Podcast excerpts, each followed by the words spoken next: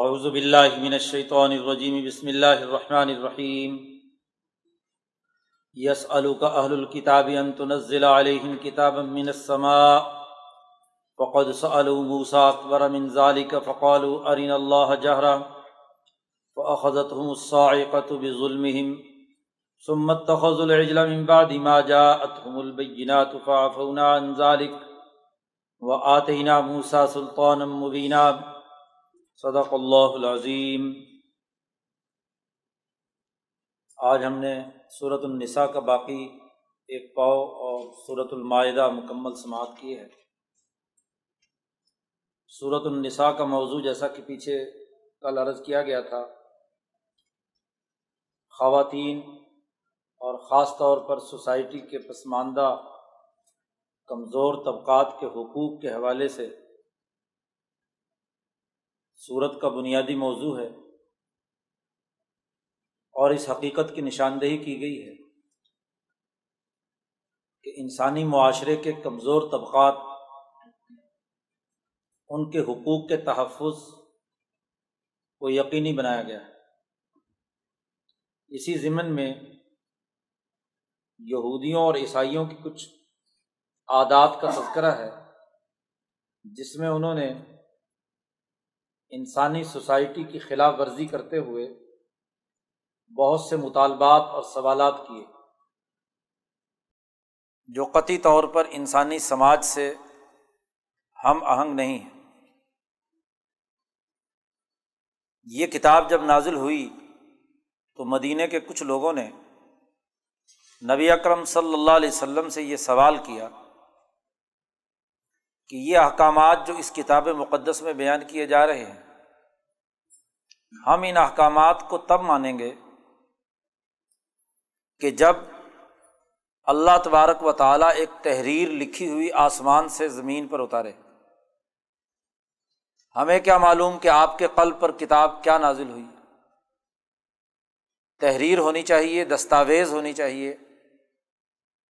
اور یہ آسمان سے اترتی ہوئی ہمیں نظر بھی آئے کہ اللہ کی کتاب ہے اور اوپر سے نیچے نازل ہو رہی ہے۔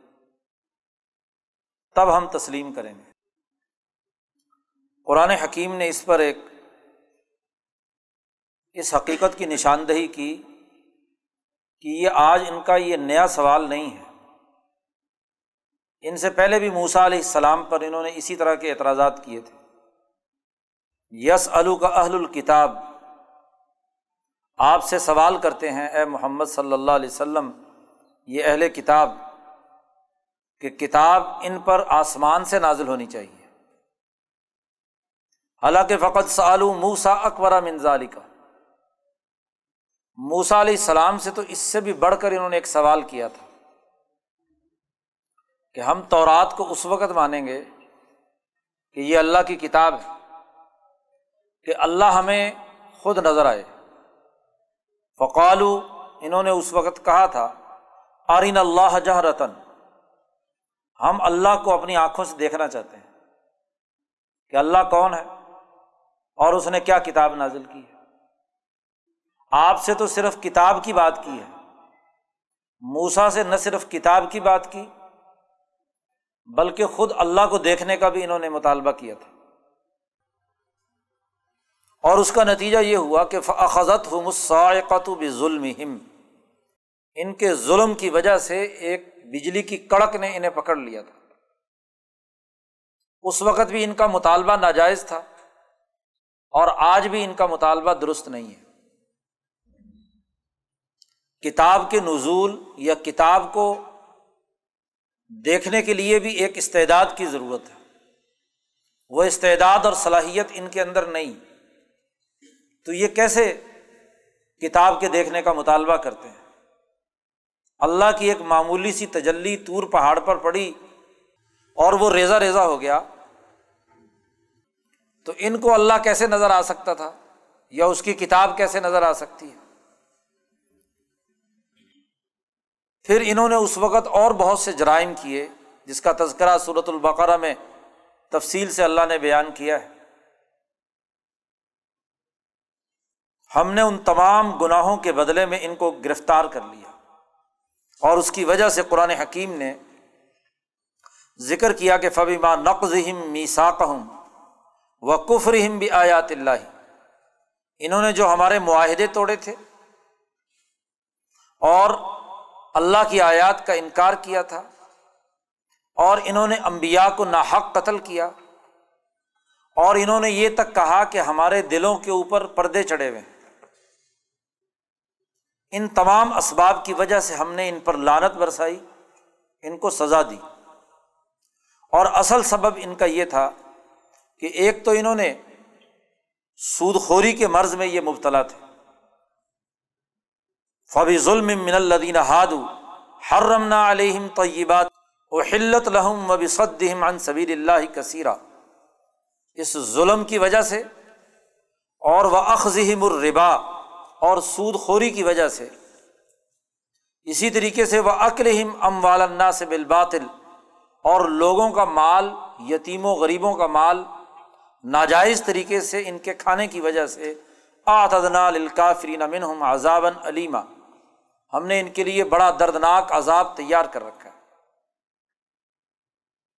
تو ان اہل کتاب کی خصوصیت یہ ہے کہ یہ یتیموں اور مسکینوں کے مال کو کھانے، ناجائز طریقے سے مال کو لوٹنے، انسانی حقوق کو پائمال کرنے سود خوری جیسے امراض میں مبتلا ہے اور اس کی سزا سوائے ذلت اور رسوائی کی اور کچھ نہیں۔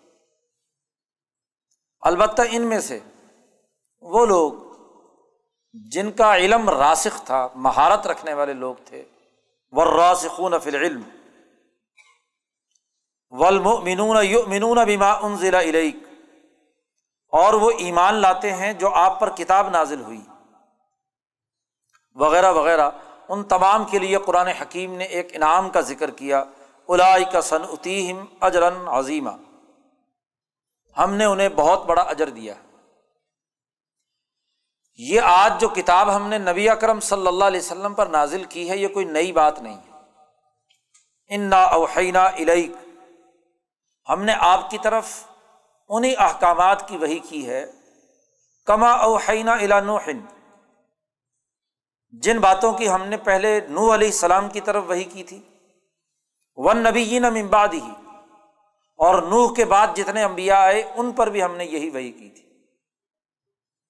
وہ اوحینہ الا ابراہیم و اسماعیل و اسحاق و یعقوب و الاسبات و عیسیٰ و ایوب و یونس و ہارون و سلیمان و آتعینہ داود زبورہ ہم نے یہ وہی ابراہیم، اسماعیل، اسحاق، یعقوب، ان کی اولاد عیسیٰ، ایوب، یونس ہارون سلیمان، حتیٰ کہ داود علیہ السلام پر زبور نازل کی ہم نے۔ تو یہ کوئی نئی بات نہیں ہے۔ آج یہ قرآن کو نیا پیغام نہیں دے رہا۔ آگے صورت الحقاف میں اللہ نے کہا ہے کل ماکن تو بدعم من الرسل۔ میں رسولوں میں کوئی نئی بدعت لے کر نہیں آیا، کوئی نیا کام میرے پاس نہیں ہے۔ وہی بات ہے، وہی پیغام ہے، جو پیغام نو علیہ السلام سے لے کر عیسیٰ علیہ السلام تک تمام انبیاء کا تھا۔ صورت الشورا میں اللہ نے کہا، شرع علکم من الدین ما وصا بھی نوحن و ابراہیم و موسا و عیسیٰ۔ تمام امبیا علیہ السلام کو ہم نے جن باتوں کا حکم دیا تھا، وہی ہم نے تمہارے لیے بطور شریعت کی چیزیں مقرر کی تو کوئی نئی بات تو ہے نہیں۔ یہ اہل کتاب موسا پر ایمان رکھتے ہیں، لیکن آج محمد صلی اللہ علیہ وسلم پر ایمان کیوں نہیں لاتے؟ دونوں کا پیغام ایک، دونوں کے بنیادی اثاثی اصول ایک۔ اصول یہ ہے کہ رسولم مبشرین و منظرین جتنے بھی رسول دنیا میں آئے ہیں، انہوں نے سچے راستے پر چلنے والوں کو خوشخبریاں سنائی ہیں اور جو ظلم و ستم اور زیادتی کرنے والے ہیں، ان کو ڈرایا اللہ یقون اللہ حجتم بادر رسول امبیا کے آنے کے بعد یہ انسان اللہ کے سامنے یہ نہ کہہ سکیں کہ ہمیں تو کسی نے سیدھا راستہ بتلایا ہی نہیں تھا۔ وکان اللہ عزیز حکیمہ قرآن حکیم یہ کہتا ہے، سورت کا اختتام ہے۔ یا الناس، قد جا اکم الرسول بالحق۔ اے لوگو، تمہارے پاس رسول سچا پیغام لے کر آئے فعامن خیر اللہ اس پر ایمان لے آؤ، تمہارے لیے یہی بہتر ہے۔ وہ ان تک فرو اور اگر تم انکار کرو گے تو یاد رکھو فن لاہ معافِ سماوات ولعرض اللہ ہی کے لیے ہے وہ تمام چیزیں جو آسمانوں میں ہیں اور جو زمینوں میں۔ تم اللہ کا کچھ نہیں بگاڑ سکو۔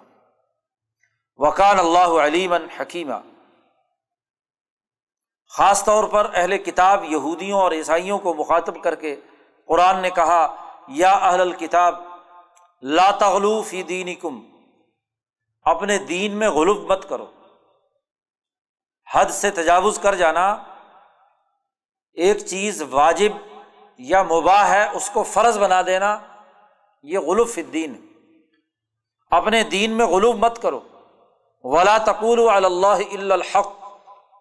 اور اللہ پر ناحق بات مت کرو۔ عیسیٰ انسان ہے، اس کو خدا بنا دینا، یہ دین کا غلوف ایک چیز کی اپنی حقیقت کو تبدیل کر دینا، یہ عقیدت کا غلوف نبی اکرم صلی اللہ علیہ وسلم نے حج کے موقع پر ایک صحابی سے کہا کہ شیطانوں کو مارنے کے لیے کنکریاں تلاش کر کے لاؤ۔ سات کنکریاں وہ تلاش کر کے لائے۔ تو وہ بہت مناسب، معتدل، نہ بہت چھوٹی اور نہ بہت بڑے بڑے پتھر، درمیانی کنکریاں تھیں۔ تو حضور بہت خوش ہوئے۔ فرمایا کہ ہاں ایسی ہی کنکریاں چاہیے۔ اور پھر انہیں ہاتھ میں لے کر حضور نے فرمایا، صحابہ سے مخاطب کر کے کہ یا ولغلوف فدین فنما حالہ کا منکانہ قبل کم بالغلوف فدین خبردار، تم دین میں غلوف کرنے سے بچنا۔ اس لیے کہ تم سے پہلی قومیں دین میں غلوف کی وجہ سے ہلاک اور تباہ و برباد ہوئی اب شیطان کو کنکر مارنے ہیں مناسب مقدار میں۔ سائز مناسب ہونا چاہیے۔ اب اگر شیطان کو مارنے کے لیے کوئی جوتے مار رہا ہے، کوئی بڑے بڑے پتھر اٹھا اٹھا کر مار رہا ہے، تو یہ ہمکانہ بات ہے، یہ غلوف الدین۔ ہے تو اس وقت حضور نے فرمایا کہ نہیں، یہ مناسب جو پتھر ہے، کنکریاں جو مارنے کا حکم دیا گیا، اس کے مطابق کام کرو۔ اب نبی اکرم صلی اللہ علیہ وسلم نبی ہیں اور نبی کی محبت میں اندھے ہو کر نبی کو خدا کا درجہ دے دیا جائے، تو یہی کیا ہے، غلط بات ہے۔ اسی لیے حضور اقدس صلی اللہ علیہ وسلم نے اپنے وفات سے تھوڑے دیر پہلے حضرت عائشہ صدیقہ رضی اللہ تعالیٰ عنہ سے فرمایا کہ دیکھو، میری قبر کو سجدہ گاہ مت بنانا۔ یہ پچھلی جتنی بھی قومیں ہیں، لعن اللہ الہود و نصارہ یہود اور نصارہ پر اللہ کی لانت ہو کہ اتخذ قبور امبیا اہم مساجدہ۔ بخاری میں یہ حدیث کئی جگہ پر آئی۔ عائشہ صدیقہ فرماتی ہوں کہ حضور نے کئی دفعہ یہ بات ارشاد فرمائی انتقال سے پہلے کہ یہود و نصارہ پر اللہ کی لانت کہ انہوں نے اپنے امبیا کی قبروں کو مسجد سجدہ گاہ بنا لیا۔ امبیا کی قبروں کو سجدہ کرنے لگے۔ تو خاص طور پر یہ تنبی کرنے کے لیے کہ میری قبر کو تم سجدہ گاہ مت بنانا۔ تو محبت کا ایک درجہ ہے، ایک دائرہ ہے، نہ اس دائرے سے کم اور نہ اس دائرے سے زیادہ۔ یہ غلوف الدین ولا تقول اللہ الحق۔ قرآن حکیم نے یہاں عیسائیوں کے اس عقیدے کو جس میں خاص طور پر انہوں نے عیسیٰ علیہ السلام کو خدا کے مرتبے پر پہنچا دیا، اس کا رد کیا ہے اور صاف طور پر اعلان کیا کہ لئی استن کفل مسیح یقون عبد اللہ عیسیٰ علیہ السلام، مسیح نے مریم نے کبھی اللہ کی عبادت کرنے سے انکار نہیں کیا۔ وہ اللہ کے بندے تھے۔ اس لیے ان کو بندہ ہی کہو، یہ مت کہو کہ اللہ تقول ثلاثہ، کہ وہ تین خداؤں میں سے ایک خدا ہے۔ انتہا باز آ جاؤ۔ یہی تمہارے لیے بہتر ہے، خیر اللہ کم انم اللہ الہ واحد۔ اللہ صرف ایک ہے سبحان اور وہ بہت بلند تر ہے۔ کہ این یقون لہو ولد، اس کا کوئی بیٹا ہو، عیسیٰ، یا اس کی کوئی اولاد ہو، یا اس کی کوئی بیوی ہو، ایسا کوئی تصور نہیں۔ لہو باف سماوات و باف العرض و کفا بلّہ وکیلا۔ سورت کے اختتام پر اللہ نے دوبارہ پھر مخاطب ہو کر کہا، یا یوہناس اے لوگو، قد جا اکم برہان مر رب کم تمہارے پاس، تمہارے رب کی طرف سے واضح دلائل آ چکے۔ وہ انزلنا علیکم نورم مبینہ اور ہم نے تمہاری طرف ایک واضح نور اتارا ہے قرآن حکیم۔ فام الزین امن و بلّہ بس جو لوگ اللہ پر ایمان لائیں، اور وا تسم بھی اور اس قرآن کو مضبوطی سے پکڑ لیں۔ فسید خلوم فی رحمت من ہو وہ اللہ کی رحمت اور اس کے فضل میں داخل ہو جائیں گے۔ وہ یہ الہی سراتم مستقیمہ اور اللہ انہیں سیدھے راستے کی ہدایت بھی دے گا۔ قرآن کو مضبوطی سے تھامے رکھنا یہی کامیابی کی سب سے بڑی دلیل ہے۔ حضور اقدس صلی اللہ علیہ وسلم نے یہی ارشاد فرمایا کہ اللہ نے آسمان سے ایک رسی زمین پہ لٹکا رکھی ہے۔ جو اس رسی کو مضبوطی سے پکڑ لے گا، وہی کامیاب اور وہ رسی حبل اللہ الممدود، قرآن حکیم سورت ختم ہو رہی ہے اور چونکہ سورت کا موضوع بنیادی طور پر خواتین اور کمزور لوگ اس لیے اس سورت کی سب سے آخری آیت بھی انہیں کے حوالے سے ایک فتوے کا سوال ہے اور اس کا جواب ہے۔ یستفتونک، اے نبی، آپ سے لوگ فتویٰ پوچھتے ہیں ان عورتوں اور کمزوروں کے بارے میں۔ بول اللہ یفتی کم فل کلالہ کہہ دیجیے کہ اللہ تمہیں فتویٰ دیتا ہے فل کلالہ کلالہ اس آدمی کو کہتے ہیں کہ جس کی نہ اولاد ہو، نہ کوئی اور وارث ہو۔ اس کی کمزور آدمی کا انتقال ہو گیا تو اس کی وراثت کیسے تقسیم ہوگی؟ ان امر ان کا اس کی مزید تفصیل خود قرآن نے بیان کر دی۔ ان امر ان کا کوئی ایک ایسا آدمی فوت ہو گیا لئی صلاح ولادن اس کی کوئی اولاد نہیں ولاح اختن، اس کی ایک بہن ہے۔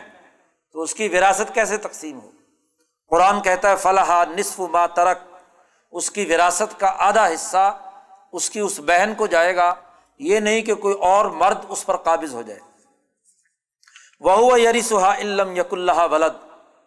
فعن کان تسنتعین اور اگر وہ دو ہیں، تو فلاح سلوسان مما ترک تو دو تہائی مال میں اس کی وراثت، اس کا حق ہوگا۔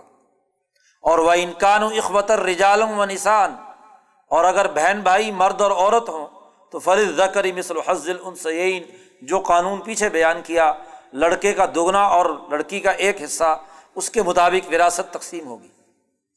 دوبارہ پھر وراثت، مال کی تقسیم، اور خاص طور پر عورتوں کی وراثت کا دوبارہ حق، قرآن حکیم نے اس صورت کے اختتام پر پھر بیان کر دیا۔ اور سب سے آخری، اسی جملے میں، اس آیت کے آخری جملے میں کہا یوبین اللہ لکم اللہ نے تمہارے سامنے یہ قوانین کھول کھول کر بیان کر دیے ہیں۔ اس لیے کہ اللہ تزلو کہ تم گمراہ مت ہو۔ و اللہ بک الشعین علیم، اللہ تعالیٰ ہر چیز کو جاننے والا ہے۔ تو اس صورت میں بنیادی طور پر عرب معاشرے کے دو کمزور طبقوں کے بنیادی اثاثی حقوق بیان کر دیے۔ اگلی صورت صورت المائدہ ہے۔ صورت المائدہ کا بنیادی موضوع انسانی سماج کے معاہدات کی پاسداری کرنا ہے۔ سماجی معاہدات سوچ سمجھ کر کیے جائیں اور جب معاہدات کر لیے جائیں تو ان معاہدات کی پاسداری کی جائے۔ اس کی خلاف ورزی کرنا درست نہیں۔ سوسائٹی کے سماجی معاہدات میں خاص طور پر کن اصولوں اور ضابطوں کو پیش نظر رکھنا ہے؟ قرآن حکیم نے انہیں بھی اس صورت مبارکہ میں بیان کیا۔ اور اسی ضمن میں کھانے پینے کی اشیا کے قواعد و ضوابط کہ کون سی چیزیں حلال ہیں اور کون سی چیزیں حرام ہیں، اس کی تفصیلات بھی اس صورت مبارکہ میں بیان کی بنیادی موضوع سماجی معاہدات۔ اللہ کے امبیا کے ساتھ ہوں امبیا کے اپنے اقوام کے ساتھ ہوں یا افراد کے آپس میں سماجی، سیاسی، معاشی، عمرانی معاہدات ہوں، سماجی معاہدات جو قرآن کا اصل موضوع ہے، اس سے متعلق اس صورت میں بنیادی احکامات بیان کیے گئے۔ سورت کا آغاز ہی اس بات سے ہوتا ہے۔ یا ایوہ الزین آمنو اوفو بالعقود۔ اے ایمان والو، معاہدات کو پورا کرو۔ عقود، عقد کی جمع ہے۔ عقد دو یا دو سے زائد فریق کے درمیان جو معاملہ یا معاہدہ طے پاتا ہے، اس کو عقد کہتے ہیں۔ وہ عقد نکاح ہو، عقد بے ہو، عقد حکومت ہو، سوشل کانٹیکٹ جسے کہا جاتا ہے، یہ جتنے معاہدات ہیں، ان تمام کو عقود عربی میں کہا جاتا ہے۔ ان معاہدات کو پورا کرنے کا حکم دیا گیا ہے۔ عقد کرنے سے پہلے معاہدہ کرنے سے پہلے تو سوچنا چاہیے، غور و فکر کرنا چاہیے کہ یہ چیز آپ نے خریدنی ہے یا نہیں، یہ معاملہ طے کرنا ہے یا نہیں، یہ جو معاملہ ہم کرنا چاہتے ہیں، اس پر رائے کیا ہے شاورت کیا ہے، یہ سارے اقدامات پہلے کرنے چاہیے۔ لیکن جب معاہدہ طے پا گیا، اب اس معاہدے کو پورا کیا جانا ضروری ہے۔ اوفو بالعقود۔ لیکن قرآن حکیم نے اسی کے ساتھ معاہدات کرنے کے شرائط اور دائرۂ کار بھی متعین کر دیا۔ چنانچہ اس صورت میں صاف طور پر اعلان کیا گیا کہ تعاون البری و تقوا ولا تعاون الاسمی ولادوان ہر ایک معاہدہ دو فریقوں کے درمیان تعاون باہمی پر مشتمل ہوتا ہے۔ ایک دوسرے کا تعاون کیا جاتا ہے۔ خرید و فروخت کا معاہدہ ہو یا دیگر جتنے بھی سماجی معاہدات ہیں، وہ دراصل افراد کے درمیان تعاون باہمی کے ہیں۔ اب تعاون باہمی کن کن امور میں ہونا چاہیے اور کن کن دائروں میں جائز نہیں ہے۔ قرآن حکیم نے اس کے لیے باقاعدہ طریقۂ کار وضع کر دیا۔ قرآن کہتا ہے کہ یہ تعاون باہمی بر اور تقوا کے اصول پر ہونا چاہیے۔ یہ اسم اور ادوان کی بنیاد پر نہیں ہونا چاہیے۔ اسم اور بر کا فرق۔ پچھلے صورت البقرا میں میں نے یہ بات عرض کی تھی کہ بر ذمہ داریوں سے عہدہ برا ہونے کا نام اور ذمہ داریوں کو توڑنا، اس کی خلاف ورزی کرنا، یہ الاسم بر ہر وہ عمل جو دونوں فریقوں کو یکساں طور پر فائدہ پہنچانے والا ہے اور اسی کی بنیاد پر ایک دوسرے پر ذمہ داریوں کو عائد کرتا ہے، یہ تو بر کہلاتا ہے، جس کا اردو ترجمہ ہم نیکی کر دیتے ہیں۔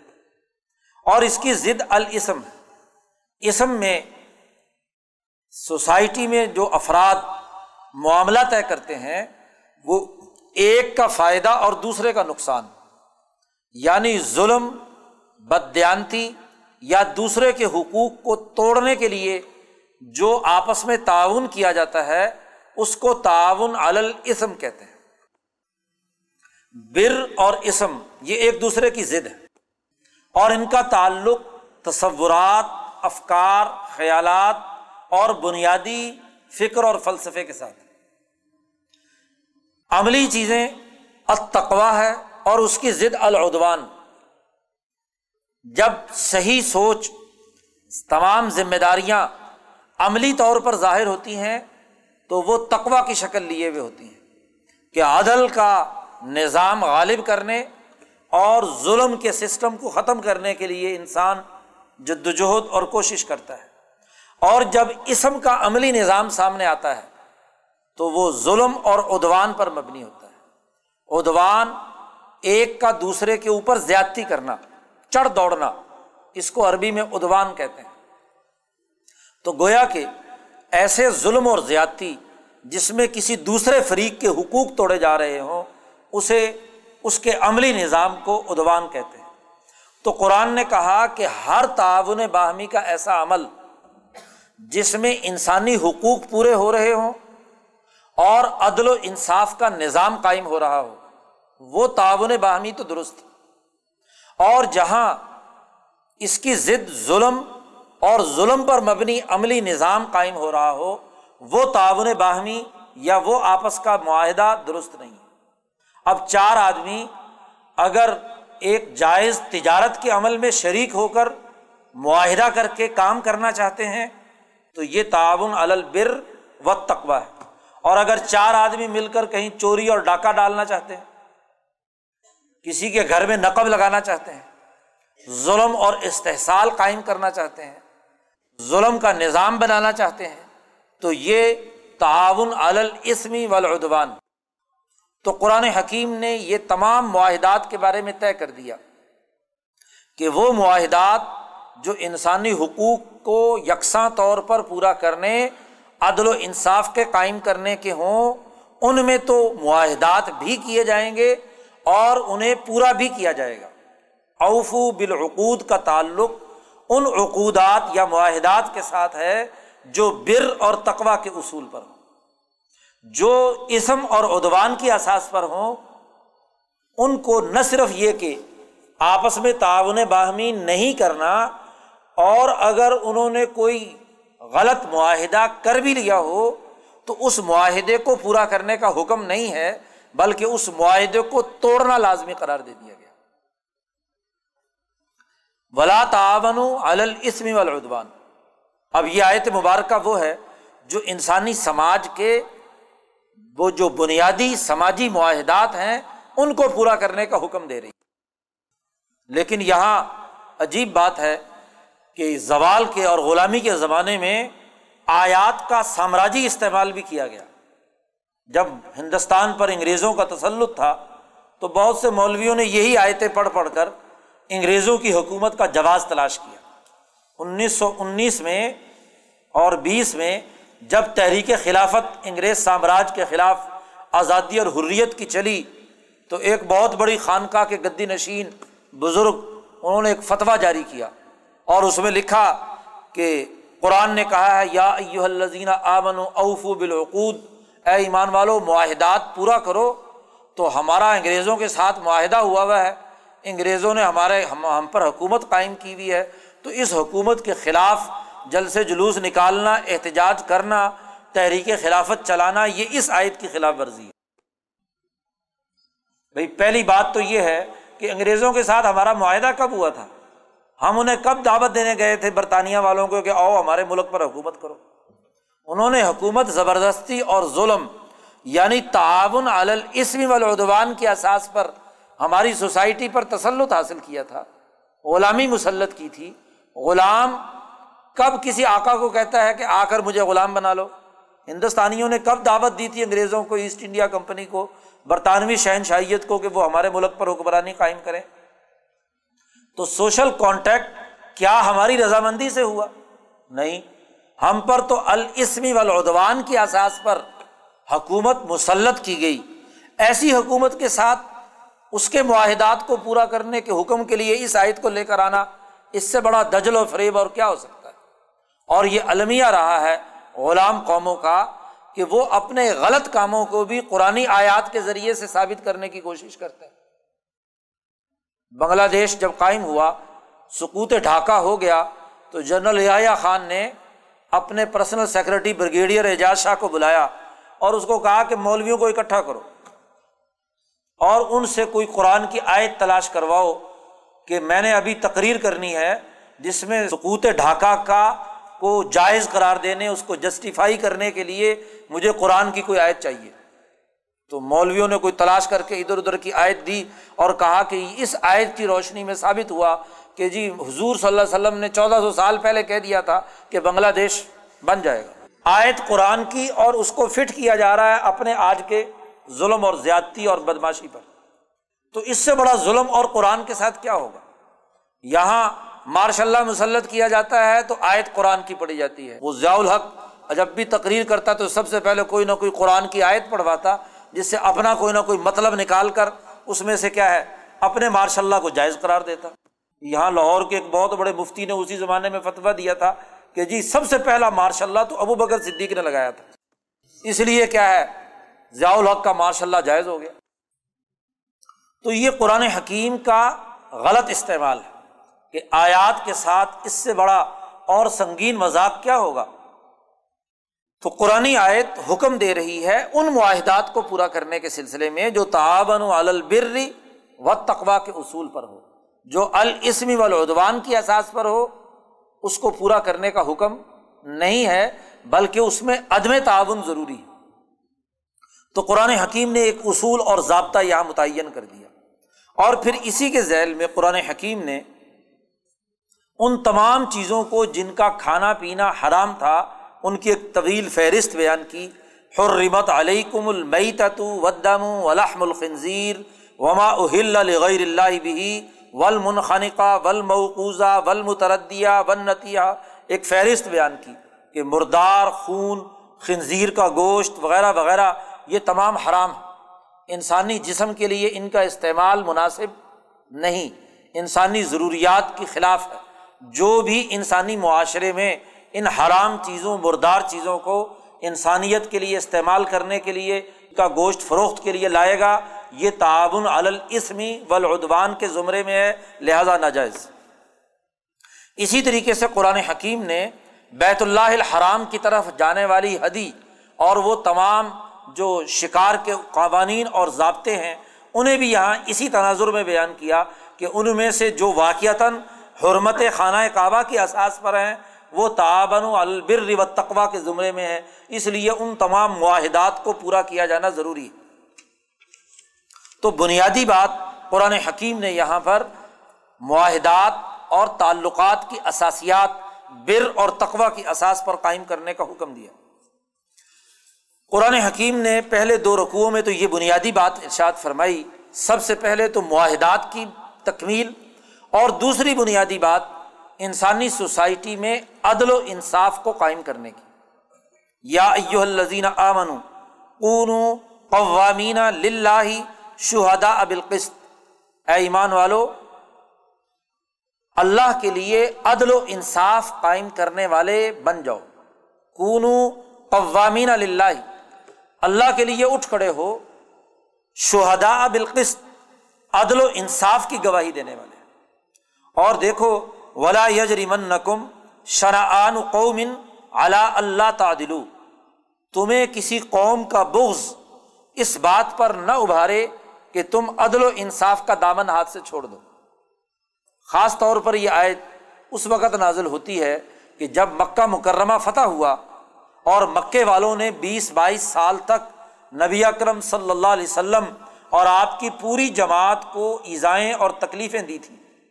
اور اس کی وجہ سے مدینے والے مسلمانوں کے دلوں میں مکے والوں کا بغض تھا اور یہ بغض بھی دراصل قرآن کے حکم کی وجہ سے تھا۔ سورت الممتحنہ میں صاف طور پر مسلمان جماعت سے کہا گیا تھا، قد کانت لکم اس وطن حسنت فی ابراہیم و لذین ماہ تمہارے لیے اسوائے حسنا ہے ابراہیم اور ان کی جماعت کے تناظر میں۔ ان کا کیا تھا؟ انہوں نے صاف طور پر کہا تھا، انا برا من کم و مما تابدون دون اللہ کفرنا بکم و بدا بین و بین کم العداوت ولبغا ہمارے اور تمہارے درمیان دشمنی، بغض اور عداوت پیدا ہے۔ تو یہ بغض و عداوت بھی اسی آیت کے تناظر میں مسلمانوں کے دلوں میں مکے والوں کے خلاف تھا۔ لیکن قرآن کہتا ہے کہ اس بغض و عداوت کے باوجود بھی آج تم نے مکہ فتح کر لیا۔ اب اس وقت ان سے جتنے بھی تم نے معاملات طے کرنے ہیں، ان معاملات میں عدل و انصاف کا دامن ہاتھ سے نہیں چھوڑ سکتے۔ بغض و دعوت اپنی جگہ پر۔ یہ بغض و عداوت تمہیں اس بات پر نہ ابھارے کہ تم عدل و انصاف کا دامن چھوڑ دو۔ دوبارہ قرآن نے کہا اے دلو عدل و انصاف سے کام لو، ہوا اقرب التقوا کہ یہ تقوا کے سب سے قریب تر ہے۔ عدل کی اہمیت قرآن حکیم نے اس صورت میں بیان کی۔ سماجی معاہدات کی بنیادی اساس عدل و انصاف ہے۔ تمام سوشل کانٹیکٹ، سوسائٹی کے تمام معاہدات، آئینی قوانین اور ضابطے، ان کی بنیادی اثاثات دو یا دو سے زائد فریق کے درمیان عدل و مساوات کی بنیاد پر معاملات طے کرنا ہے۔ تو سماجی معاہدات کی بنیادی اثاسیات بر اور تقوا اور عدل و مساوات۔ پہلے دو رقوؤں میں قرآن حکیم نے یہ دو بنیادی دعوے کیے ہیں اور پھر اسی سے متعلق واقعات، قوانین، ضابطے اور گزشتہ قوموں کے بہت سے اہم امور اسی تناظر میں قرآن حکیم نے بیان کیے۔ اور اس کا آغاز ہوتا ہے ولاقد اخذ اللہ میسا کا بنی اسرائیل وباسنا من مسنئی عشر نقیبہ اللہ تعالیٰ نے بنی اسرائیل سے ایک معاہدہ کیا تھا چونکہ صورت کا موضوع ہی معاہدات کی پاسداری سے متعلق ہے، اس لیے قرآن حکیم نے جو معاہدات دنیا بھر میں تاریخی طور پر ہوئے ہیں، ان معاہدات کا تذکرہ کیا ہے اور ان معاہدات کی جن جن لوگوں نے خلاف ورزیاں کی ہیں، قرآن حکیم نے ان کا تذکرہ کیا۔ قرآن کہتا ہے کہ اللہ نے بنی اسرائیل سے معاہدہ کیا تھا۔ اور اسی معاہدے کی روح سے ہر ایک قبیلے کا ایک سردار اور اسی سردار کی اساس پر ایک سیاسی نظام ان کا قائم کیا گیا تھا۔ اب اس سیاسی نظام کا تقاضا یہ تھا کہ وہ حقوق انسانی کی ادائیگی یعنی بر و تقبہ کی بنیاد پر تعاون باہمی کا نظام قائم کرتے۔ لیکن انہوں نے اس کی خلاف ورزی کی۔ قرآن کہتا ہے فبی ماں نقز میسا کہوں انہوں نے اپنے اس معاہدے کو توڑا، اس کی خلاف ورزی کی۔ اور اس معاہدے کے توڑنے کے نتیجے میں اللہ کہتے ہیں لان نا ہم نے ان پر لانت برسائی۔ وجالنا قلوب ہم قاسیہ اور ہم نے ان کے دلوں کو پتھر دل بنا دیا، سخت بنا دیا۔ جب کوئی قوم سماجی معاہدات توڑتی ہے یعنی ظلم و ستم کا نظام قائم کرتی ہے، تو ان پر لانت برستی ہے۔ اور لانت کا مطلب کیا ہے؟ لانت کا کسی قوم پر پڑنے کا مطلب دو باتیں ہیں۔ ایک، سیاسی آزادی سے محروم ہو جانا، اور دوسرا، معاشی بھوک اور افلاس کے اندر مبتلا ہو جانا۔ یہ دو عذاب آتے ہیں۔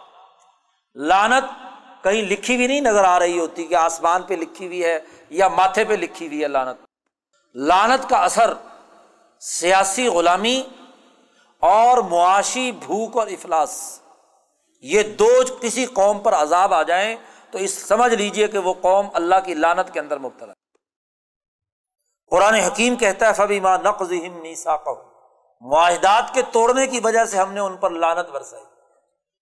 اب آدمی کسی قوم کا سیاسی اور معاشی نظام بگڑ جائے، سیاسی طور پر غلام بن جائے اپنے فیصلے خود کرنے کا اختیار نہ رکھتی ہو۔ اور معاشی بھوک و افلاس میں مبتلا ہو جائے۔ اور پھر سوچنے، سمجھنے کے لیے جو دل موجود ہے، وہ دل پتھر کی طرح بن جائے۔ تو بھلا وہ قوم کیسے کامیابی حاصل کر سکتی؟ عذاب قوموں پر آ جاتا ہے، غلامیاں سوسائٹی پر ہو جاتی ہیں، معاشی زوال بھی آ جاتا ہے، لیکن دل زندہ ہو، دل میں غور و فکر کی بات ہو وہ پتھر کی طرح سخت نہ ہو، عبرت حاصل کرنے کی اس میں صلاحیت ہو، تو آزادی حاصل کی جا سکتی ہے، بھوک اور افلاس کا خاتمہ کیا جا سکتا ہے۔ لیکن دل بھی سخت ہو گیا۔ تو گویا کہ فکر، صحیح فکر، عدل و انصاف کی سوچ وہ دل و دماغ میں آ ہی نہیں سکتی۔ تو یہ سب سے بڑی مشق شدہ بات ہوتی ہے کسی قوم کی کہ سیاسی غلامی اور معاشی بھوک کے ساتھ وہ فکر و افلا، فکری طور پر افلاس کا شکار ہو جائے، دل اتنا سخت ہو جائے کہ حق بات کو قبول کرنے کی اس میں صلاحیت ہی نہ رہے۔ وجالنا قلوب ہم قاسیہ۔ اور جب کسی قوم کی یہ حالت ہو جاتی ہے تو قرآن کہتا ہے یو ہر رفون الکلیمہ ام مواز ہی سچی بات بھی سناؤ تو اس کا الٹا مطلب لیتے ہیں۔ یو ہر رفون الکلیمہ ام مواز ہی اور ونسو حزم مما ذکرو بھی اور جس بات کی انہیں نصیحت کی گئی تھی، اس نصیحت کا حصہ جو ان کے حصے کا تھا، اس کو بھی بلا دیا۔ ولا تزال تطلع على خائنة منهم الا قليلا منهم، فاعف عنهم واصفح۔ قرآن حکیم نے بڑا سخت عذاب کا تذکرہ ان لوگوں کا کیا ہے کہ معاہدات کی خلاف ورزی کے نتیجے میں ان پر کون کون سے عذاب آئے۔ اسی طرح قرآن حکیم نے ایک اور واقعہ یہاں پر بیان کیا۔ لقد کفر الدین قالو ان اللہ المسیح ابن مریم۔ عیسائیوں کا حال یہ کہ ہم نے ان سے معاہدہ کیا۔ مسیح ابن مریم پیغمبر تھے، اللہ کے نیک بندے تھے۔ انہوں نے اس معاہدے کو توڑ کر مسیح کو خدا بنا لیا اور کہنے لگے، ان اللہ المسیح ابن مریم۔ یہ اللہ ہی ہے جو مسیح ابن مریم کی شکل میں دنیا میں آ گیا۔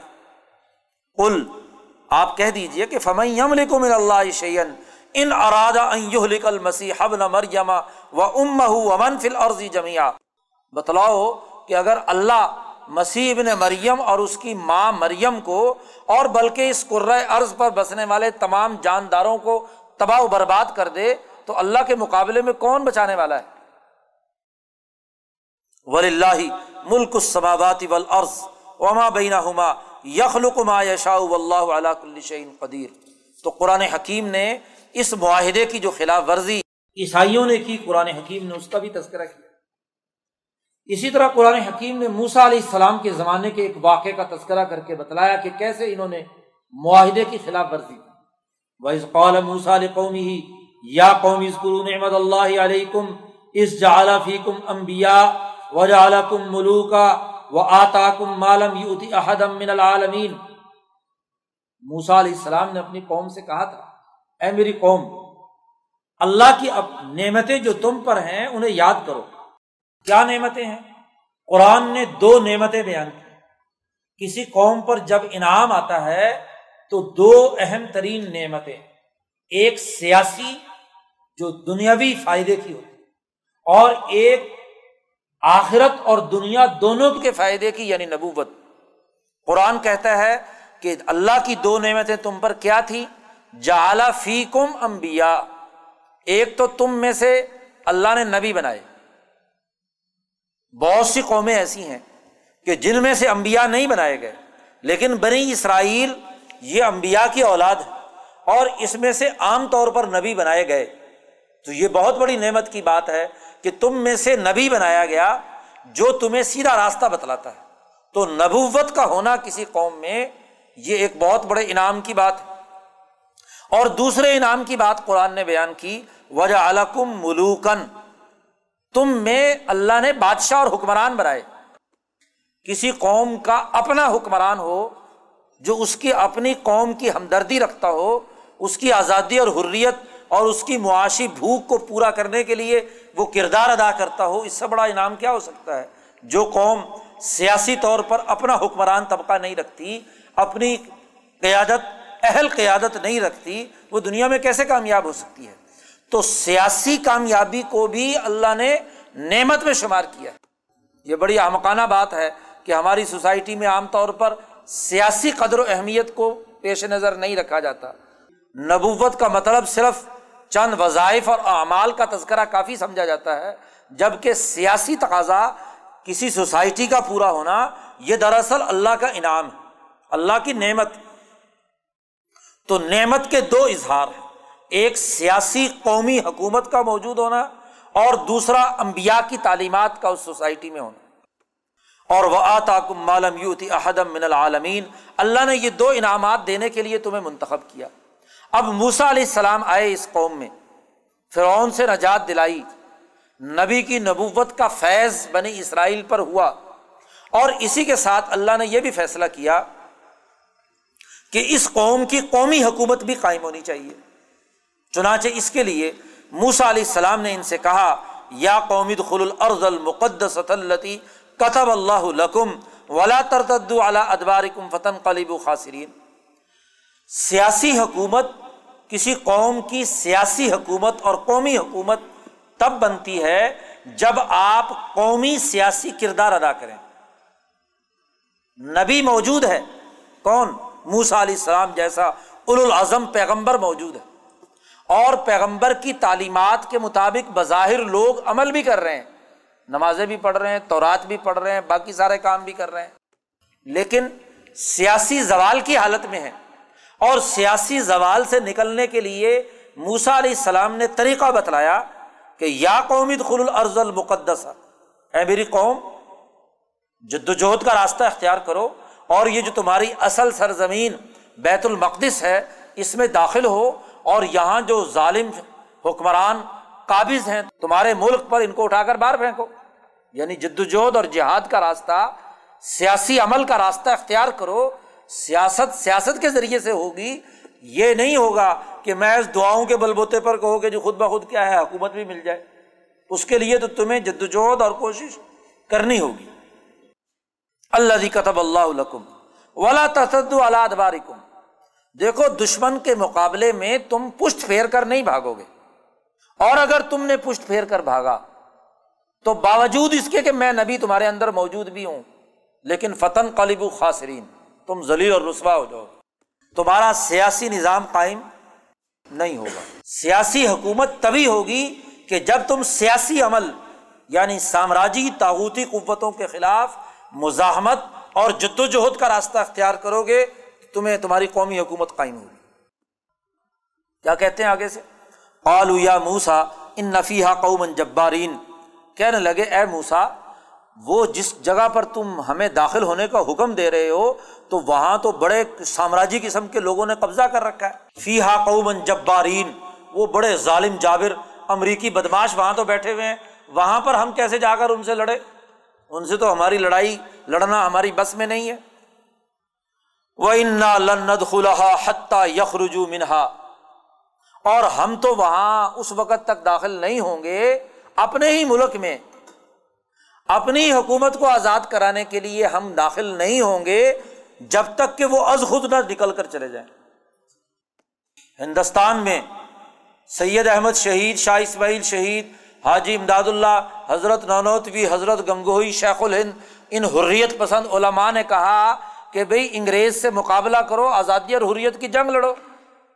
تو یہاں کے بڑے بڑے مذہبی پوپوں نے کیا بات کہی؟ یہاں کے جاگیرداروں، وڈیروں نے کیا بات کہی کہ جی وہ ہو اتنا بڑا انگریز طاقتور یہاں اس سوسائٹی پر مسلط ہے، ہم تو اس کے خلاف نہیں لڑتے۔ ہم تو تب اپنی حکومت بنائیں گے جب انگریز خود چھوڑ کر چلے جائیں۔ جس کا تسلط ہے، اس سے آزادی حاصل کرنے کا ایک ہی راستہ ہے کہ اس کے مقابلے پر آزادی کی جنگ لڑی جائے۔ فعین یخرج و منہا اگر وہ خود چھوڑ کر چلا گیا تو فعن نہ داخل ہو ہم وہاں داخل ہو جائیں گے۔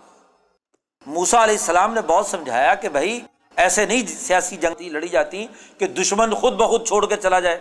ایسے کیسے ہوتا ہے؟ قال رجلان من الذين يخافون انعم الله عليهما ادخلوا عليهم الباب۔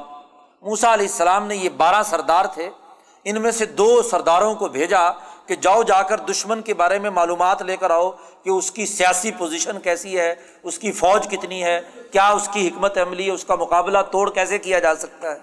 تو وہ دو آدمی وہاں اچھی طرح جائزہ لے کر آئے۔ اور انہوں نے آ کر کہا کہ بھائی دشمن کے اندر اتنی طاقت نہیں ہے۔ اگر تم تمام کے تمام متحد ہو کر اس کا مقابلہ کرو اد خلو علیہم الباب، جو اس اس بیت المقدس کا دروازہ گیٹ ہے، اس سے اگر تم داخل ہو گئے، تو فعیدہ دخل تم فعن نقم غالب تو تم ہی غالب ہوگے۔ کیونکہ ایک طرف نوے پچانوے پرسنٹ کی آبادی ہے، وہ مقابلے پر آ جائے، تو کل ساٹھ ہزار انگریز اس ملک کے اوپر دو ڈھائی ارب انسانوں کے اوپر حکومت کر رہے ہوں، تو آپ بتلائیے کہ وہ ساٹھ ہزار انگریز کیا کر سکتے ہیں؟ آپ کے ہندوستان کے اس زمانے کی آبادی دو ڈھائی کروڑ، چار کروڑ کے قریب تھی، تو آپ کے لیڈر پہنچے ایک جگہ پر ایک ملک میں کہ جی ہمیں آزادی کے لیے انگریزوں کے خلاف ہمیں لڑنے کے لیے کیا افرادی قوت چاہیے؟ انہوں نے پوچھا، تم کتنے ہو؟ انہوں نے کہا جی دو ڈھائی تین کروڑ ہے۔ اچھا جو تم پر حکومت کرنے والے ہیں، وہ کہتے ہیں جی کچھ ہزار انگریز ہیں۔ انہوں نے کہا عجیب بات ہے، اتنے کروڑوں لوگ وہ چند ہزار انگریزوں کا مقابلہ نہیں کر سکتے، تو باہر کی قوم آ کر تمہاری کون مدد کرے گا؟ تو آزادی اور حریت کے لیے تو دراصل خود جدوجہد اور کوشش کرنی ہوتی ہے۔ ان دو آدمیوں نے بھی کہا کہ بھائی فن نقم غالبون، اگر تم داخل ہو گئے تو تم غالب آ جاؤ گے۔ قالو یا بوسا ان لند خلا ابدن قوموں پر جب غلامی کی لانت پیدا ہو جائے تو وہ جلدی نہیں جاتی۔ دو سو سال یہ بنی اسرائیل فرعون کے غلام رہے اور وہاں سے موسا علیہ السلام نے انہیں آزادی دلوائی۔ فرعون ان کے سامنے دریائے نیل میں غرق ہوا۔ آزادی دلانے کے بعد بھی جو عادت غلامی کی تھی وہ نہیں گئی۔ خاص طور پہ جو بوڑھی نسل پرانی تعلیم، تربیت یافتہ ہوتی ہے، وہ کبھی بھی غلامی کی خو نہیں چھوڑتی۔ جب تک وہ تباہ و برباد نہ ہو جائے۔ کہنے لگے، یا موسا ان ند خلا ابدن ہم تو کبھی ہمیشہ ہمیشہ بھی کبھی انگریزوں کے خلاف جنگ نہیں لڑیں یہ قوم امالکا کے جو طاقتور لوگ ہیں، ان کے خلاف جنگ نہیں لڑیں گے۔ ماں دام فی ہا جب تک وہ وہاں ہیں، ہم کبھی جائیں گے۔ اور اگر تمہیں کوئی لڑائی کا زیادہ شوق ہے نا موسا سے کہنے لگے فض ہب انتا و ربو کا تو اور تیرا رب جا کر لڑ لو، فقاتلا، اور وہاں جا کر لڑائی لڑو تم، آزادی کی جنگ لڑو۔ اور جب تم انقلاب برپا کر لو، انقلاب کے دعوے کرتے ہو تم، آزادی کی بات کرتے ہو، جب تم آزادی حاصل کر لو گے، تو پھر ہم بڑی خوشی سے آ جائیں گے۔ یعنی ہم نے کچھ نہیں کرنا، تم کرو جو کچھ کرنا ہے۔ ان ہا ہنا قائدون ہم تو یہاں بیٹھے ہیں۔ ہم نے تو بیٹھ کے روٹی ٹکڑے کھانے ہیں، آزادی کی جنگ ہم نے نہیں لڑنی۔ قرآن پاک نے کہا کہ کس طریقے سے موسا علیہ السلام ان کو فرعون کے چنگل سے چھڑا کر لائے؟ ان سے معاہدہ کیا کہ تمہیں تمہارا ملک دلوائیں گے، تمہیں بادشاہت اور تمہاری حکومت قائم کریں گے، بجائے حکومت حاصل کرنے کے الٹا کیا ہے؟ سیاسی شعور کو مارنے اور مسق کرنے کا کام شروع کر دیا۔ تو موسا علیہ السلام نے صاف طور پر اللہ سے دعا مانگی، قال ربی انی لا اللہ نفسی و عقی تنگ آ کر موسا علیہ السلام نے کہا کہ اے اللہ میں اپنا اور اپنے بھائی ہارون ان دو آدمیوں کی تو ضمانت دیتا ہوں۔ اس کے علاوہ میں کسی کا مالک نہیں ہوں۔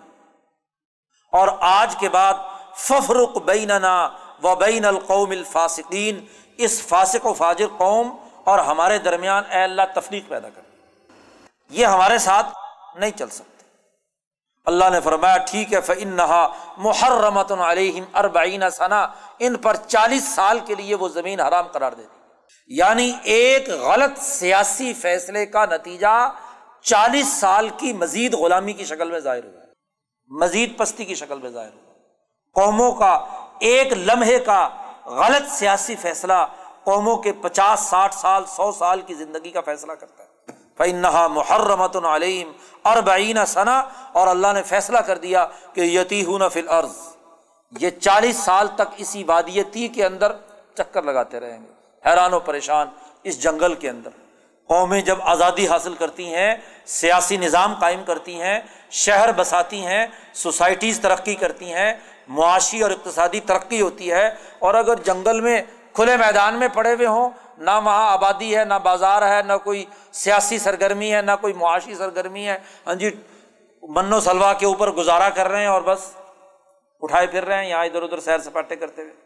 آپ دیکھیے کہ چالیس سال تک یہ وہاں سزا میں رہی اور جتنے بوڑھے تھے جو فرعون کے دور کے، جب تک وہ مر کھپ نہیں گئے اور نئی نوجوان نسل دوبارہ سیاسی شعور کی احساس پر تیار نہیں ہوئی، اس وقت تک ہاں جی انقلاب نہیں آیا۔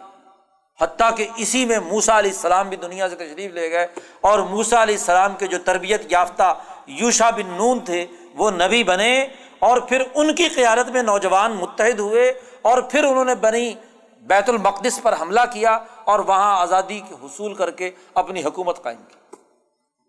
تو قوموں کی جو پرانی نسلیں غلامانہ ذہنیت کی حامل ہوتی ہیں، جب تک وہ ختم نہ ہو اور نوجوان نسل جب تک آزادی اور حریت کے مطابق تیار نہ ہو، نتائج نہیں نکلا کرتے۔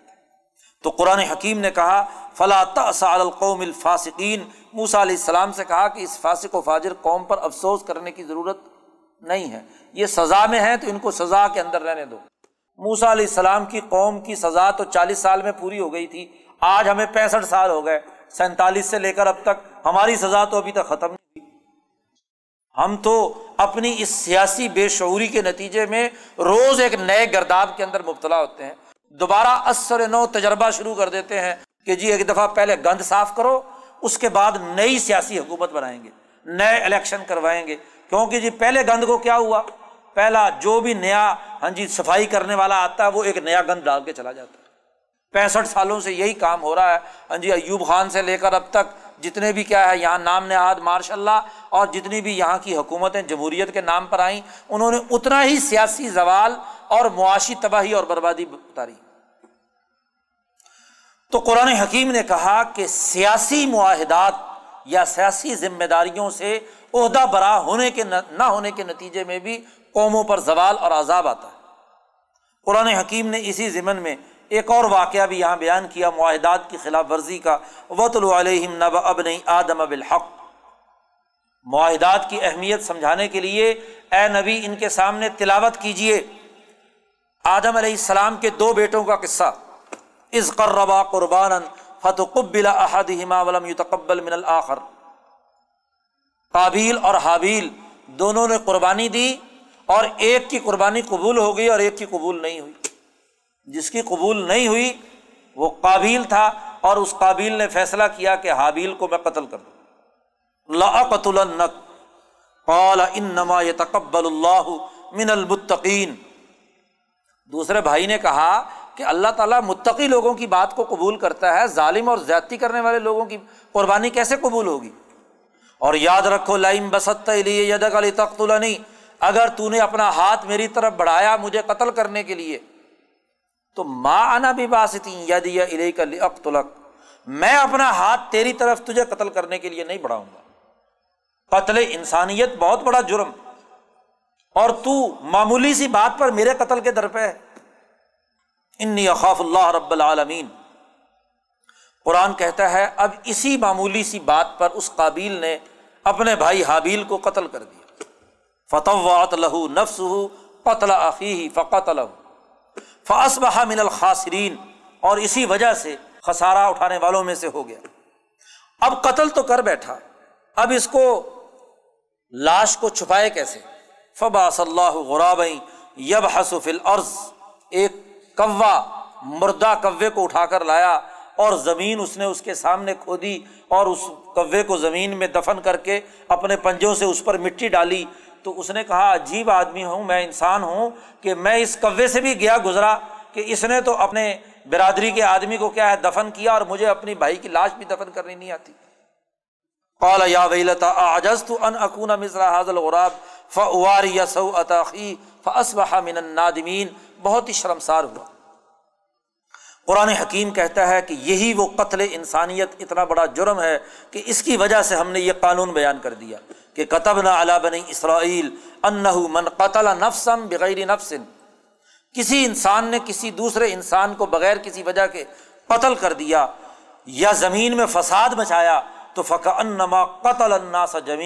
گویا کہ اس نے تمام انسانیت کو قتل کر دیا۔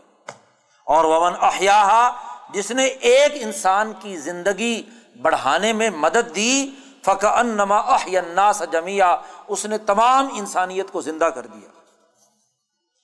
قرآن حکیم نے اسی کے ضمن میں ایک اور قانون بھی یہاں پر بیان کیا۔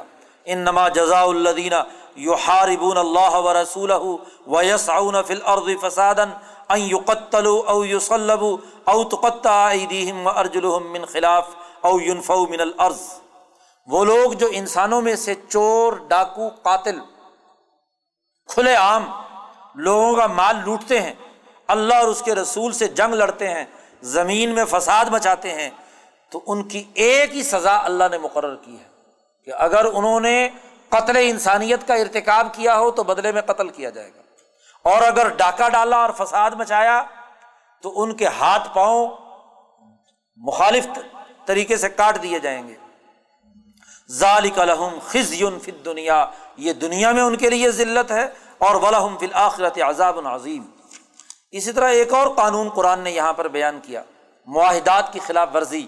دوسرے کا مال ناجائز طریقے سے لینا، چوری کرنا تو چوری کے قانون کا بھی قرآن نے یہاں پر تذکرہ کیا وسارق وسارقۃ فخت عیدیا ہما جزا ام بیما کسبا نکالم من اللہ چوری کرنے والا مرد یا چوری کرنے والی عورت جب چوری ثابت ہو جائے تو فخت عیدیا ہما ان دونوں کے ہاتھ کاٹ دو۔ جزا ام بیما کسبا اور یہ سزا ہے اس کی جو انہوں نے جرم کیا۔ اور یہ اس لیے ہے کہ دوسرے لوگوں کو یہ عبرت ہو جائے کہ کسی دوسرے کا مال ناجائز طریقے سے لینا یہ ہاتھ کے کٹنے کا باعث بن جاتا ہے۔ نکال من اللہ و اللہ عزیز الحکیم قرآن حکیم نے اسی کے ساتھ گزشتہ قوموں کے جو یہود و نصارہ کی کچھ خصوصیات ہیں، جو انہوں نے خلاف ورزی معاہدات کے ذریعے سے کی، قرآن حکیم نے ان کا بھی تذکرہ کیا ہے کہ یہ لوگ جو سازش کرتے ہیں خاص طور پر نبی اکرم صلی اللہ علیہ وسلم کے زمانے میں جن لوگوں نے کی، تو ان کے بارے میں قرآن نے کہا سب معاون القذب سب معاون القوم آخرین لم یا جو کسی قوم کے لیے ظلم اور زیادتی کی وجہ سے کے لیے جاسوسی کا کام کرتے ہیں، تو قرآن حکیم نے ان جاسوسوں کی غلط سخت ترین سزا کا بھی یہاں پر تذکرہ کیا، لہم فت دنیا خزیم، و لہم فلاخرت عذاب العظیم اسی طرح قرآن نے کہا، سماعون القذب اکالون السحت جو جھوٹ بولنے کے لیے جاسوسی کرتے ہیں اور حرام خور دوسرے کا مال ناجائز طریقے سے کھاتے ہیں۔ قرآن حکیم کہتا ہے، ان کے لیے بھی سزا ہے، اس سزا کا بھی قرآن حکیم نے یہاں پر تذکرہ کیا۔ اسی ضمن میں قرآن حکیم نے ایک تفصیلی قانون قصاص کا جاری کیا۔ پیچھے صورت البقرہ میں تو انسان کو کسی نے قتل کیا ہو، تو اس کے بدلے میں قاتل کو قتل کیا جاتا ہے۔ اور یہاں قرآن حکیم نے اعضا کے قصاص کا قانون بیان کیا۔ یعنی کسی نے کسی کا کان کاٹ لیا تو اس کے بدلے میں اس کا کان کاٹا جائے گا۔ اس نے اس کا دانت توڑا، تو اس کے بدلے میں اس کا دانت توڑا جائے گا۔ کتب نہ علیہم فیحا ان نفس بن نفس ولعین بالعین ولعنف بالعنف ولعزن بالعزن و سن بسن جان کے بدلے جان، آنکھ کے بدلے آنکھ، ناک کے بدلے ناک، کان کے بدلے کان، دانت کے بدلے دانت۔ اور ول جروح قصاص، اور جس درجے کا کسی دوسرے انسان کو زخم لگایا گیا، اسی درجے کا اس کے جسم پر بھی زخم لگایا جائے گا۔ فمن تصدق بھی فہو کفارت اللہ۔ تو یہ دراصل معاہدات کو پورا کرنے، سماجی زندگی کے فرائض کو ذمہ داری کے ساتھ سر انجام دینے کے لیے یہ قوانین اور ضابطے اللہ نے مقرر کیے۔ قرآن حکیم نے اسی کے ساتھ یہ بات بھی واضح کر دی کہ یا یو الزین آمن لات تخذ الہود و نصارہ اولیا اے ایمان والو، یہودیوں اور عیسائیوں کو اپنا دوست مت بناؤ۔ بعض ہم اولیا بعض، یہ ایک دوسرے کے دوست ہیں۔ اور یاد رکھو وہ میں طول من کم تم میں سے جس نے بھی ان سے دوستی کی فن نہ من ہم وہ ان میں سے ہے اس کا اسلام سے کوئی تعلق نہیں۔ جو یہودیوں اور عیسائیوں سے دوستی رکھے وہ ان میں سے ہے ان من ان اللہ دل قوم ظالمین اللہ تعالیٰ ظالم قوم کو کبھی ہدایت، بظاہر کلمہ پڑے ہوئے، بظاہر مسلمان ہیں۔ لیکن اگر ان کے معاہدات، ان کے تعلقات، ان کی دلی دوستی، ان کا تعلق انہیں ظالم لوگوں کے ساتھ ہے، تو وہ ظالم پارٹی کا حصہ ہے۔ دیکھنا یہ کہ اس کی دوستی کس کے ساتھ ہے۔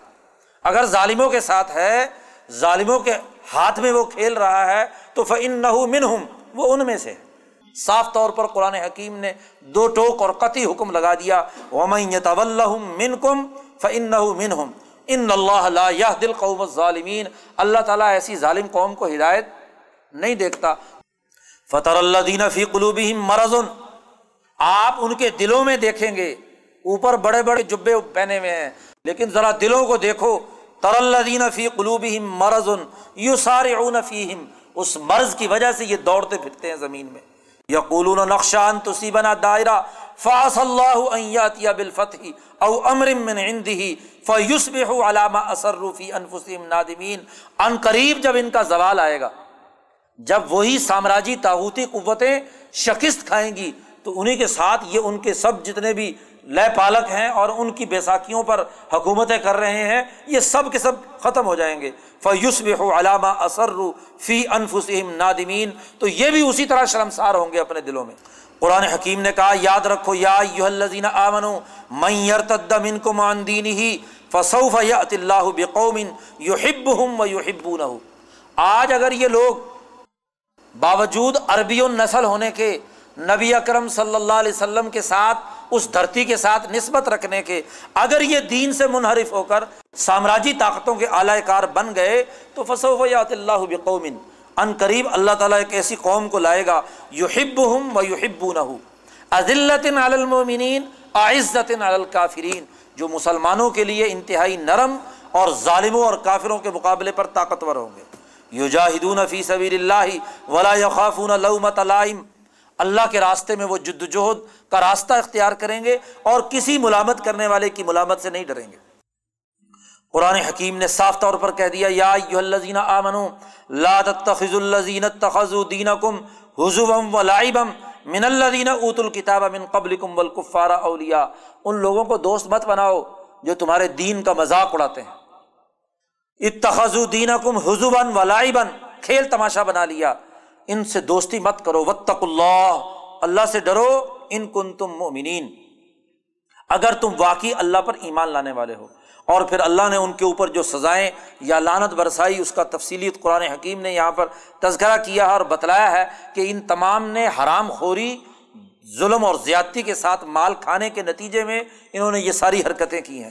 قرآن حکیم نے اسی ضمن میں ایک بڑی اہم بات ارشاد فرمائی، ترا کثیر منہم یو سار اون فل اسم و عقل ہی تو دیکھے گا ان میں سے کہ ان کی اکثریت دوڑتی ہے گناہوں کے لیے، ظلم کے نظام کو قائم کرنے کے لیے اور حرام خوری کے لیے۔ عقل مسعود لبی سما کان یا ملون بہت برا ہے وہ جو یہ کام کرتے ہیں۔ تین کام قرآن نے بیان کیے۔ الاسم، ظلم و ستم کا نظام۔ العدوان، باقاعدہ زیادتی اور ظلم اور استحصال کا سسٹم۔ اور وہ عقل مسحت اور حرام خوری۔ مال قوم کا اور اس کو ہڑپ کرتا ہے ایک مخصوص طبقہ، مراد یافتہ، جو مخصوص طور پر سامراجی قوتوں کے لیے اعلی کاری کا کام کرتا ہے۔ قرآن کہتا ہے لب اسما کانو یا ملون یہ تو حکمران طبقے کی بات ہوئی۔ اور اسی طرح مولویوں اور پیروں کا بھی تذکرہ قرآن نے کیا کہ اگر کسی سوسائٹی کے حکمران طبقوں میں یہ خرابیاں موجود ہوں تو لولا ینہا ربانیون ول اخبار ان قولہم الاسم و اکلہم السعود کیوں نہیں ان کو روکا؟ ان اللہ والوں نے جو پیری مریدی کے نام پر ربانی بنے پھرتے ہیں، اپنے آپ کو اللہ لوگ کہتے ہیں، انہوں نے ان کو کیوں نہیں روکا؟ اور ول اخبار اور ان بڑے بڑے علماء نے کیوں نہیں روکا انہیں؟ جی غلط بات کے کہنے سے اور وہ عقل ہی اور حرام کھانے سے۔ علماء کی اور پیروں کی خرابی یہ ہے کہ وہ اپنے دور کے مقتدر حکمرانوں کو حرام خوری سے روکنے کے لیے کوئی اقدام نہ کرے لب اسما کانو یس بہت برا ہے وہ جو یہ علماء اور پیر کام کر رہے ہیں کہ یہ ان ظالم حکمرانوں کے ظلم اور حرام خوری سے روکنے کے لیے کوئی اقدام نہیں کرتے۔ قرآن کہتا ہے، اسی وجہ سے ہی قرآن حکیم کہتا ہے کہ ان کے اوپر لانت ہوئی، سزا ہوئی اور اس سزا کا تفصیلی تذکرہ قرآن نے کیا۔ آخر میں قرآن نے کہا، یا یوہر رسول بلغ ما انزل کا مر ربک۔ اے رسول، آپ وہ پیغام پہنچا دیجیے جو آپ کو اللہ نے دیا ہے، جو آپ پر نازل ہوا ہے۔ اور یاد رکھیے وہ علم تفل اگر آپ نے یہ کام نہ کیا تو فما بلغ رسالت ہو تو آپ نے اپنی رسالت کا حق ادا نہیں کیا۔ و اللہ یاسم کا من الناس، باقی رہی لوگ مخالفت کریں گے، تو لوگوں کی مخالفت کی مت پرواہ کیجیے اس لیے کہ اللہ آپ کی حفاظت کرنے والا ہے ان لوگوں سے۔ ان اللہ دل الکافرین۔ قرآن حکیم نے پھر کہا ولاقد اخذنا میسا کا بنی اسرائیل و ارسلنا الہم رسولہ ہم نے ان بنی اسرائیل سے معاہدہ کیا تھا کہ جن کے پاس رسول آئیں گے، اور جب رسول آئے تو ان کی بات تم نے ماننی ہے۔ لیکن ہوا کیا؟ کلما جا اہم رسول بمالا تہوا انفسم جب بھی رسول ایسا پیغام لے کر آئے جو ان کی خواہشات کے خلاف تھا، تو فریقن کذبو و فریقن یکتلون انہوں نے ایک امبیا کی جماعت کا انکار کیا اور ایک امبیا کی جماعت کو قتل تک کر دیا۔ قرآن حکیم نے اس کی سزا بھی ان کو دی اور پھر عیسائیوں نے جو تسلیس کا عقیدہ رکھا ہے، قرآن حکیم نے اس کا بھی تذکرہ کیا اور اس کا بھی رد کیا۔ اسی کے ساتھ قرآن حکیم نے حلال، رزق کے حلال کھانے کے حوالے سے جو شروع صورت کے اندر تذکرہ چل رہا تھا، اسی کا آخر کے اندر پھر تذکرہ کیا، یا الزین آمن لا تو ہر رمو تو یہ بات ما احل اللہ لکم ولا تعتدو اے ایمان والو، اللہ نے جو تمہارے لیے پاکیزہ چیزیں، رزق رکھا ہے، اس کو حرام مت بناؤ۔ جس کو اللہ نے حلال قرار دے دیا، وہ تمہارے لیے حرام نہیں ہے۔ ولا تعتدو لیکن حد سے تجاوز مت کرو۔ زیادتی اور ظلم کا عمل نہیں ہونا چاہیے۔ کلو مما رزق کم اللہ حلال طیبن جو اللہ نے تمہیں رزق دیا ہے، حلال اور طیب ہو، اس کو کھاؤ۔ قرآن حکیم نے اسی ضمن میں ایک اور قانون بیان کیا۔ یا الزین آمن ان نمل خمر ول میسر ول انصاب ول ازلام رجسم من عمل شیطان اے ایمان والو، یہ شراب، یہ جوا، یہ بت پرستی اور اسی طریقے سے غلط طریقے سے فال نکالنے کا عمل جو مکہ میں مشہور تھا، رجسم من عمل شیطان یہ شیطانی عمل ہے، انتہائی گندگی ہے۔ فج تنبو لعلکم تفلحون، اس سے اجتناب برتو تاکہ تم کامیاب ہو جاؤ۔ کیونکہ شراب عقل کھو دیتی ہے اور وہ معاہدات کی پاسداری کا کوئی تصور پیدا نہیں ہوتا۔ جوا دوسرے کے مال کو ناجائز طریقے سے لوٹنا ہے اور یہ بھی تعاون علسمی ولادوان کے زمرے میں آتا ہے۔ قرآن حکیم کہتا ہے ان نما یرید الشیطان شیطان اس جوئے اور شراب کے ذریعے سے تمہارے درمیان دشمنیاں پیدا کرتا ہے، لڑائیاں پیدا کرواتا ہے۔ اس لیے اس کو چھوڑو وہ عطی اللہ و عطی الرسول۔ اللہ اور اس کے رسول کی اطاعت کرو اور ان تمام چیزوں سے بچ جاؤ۔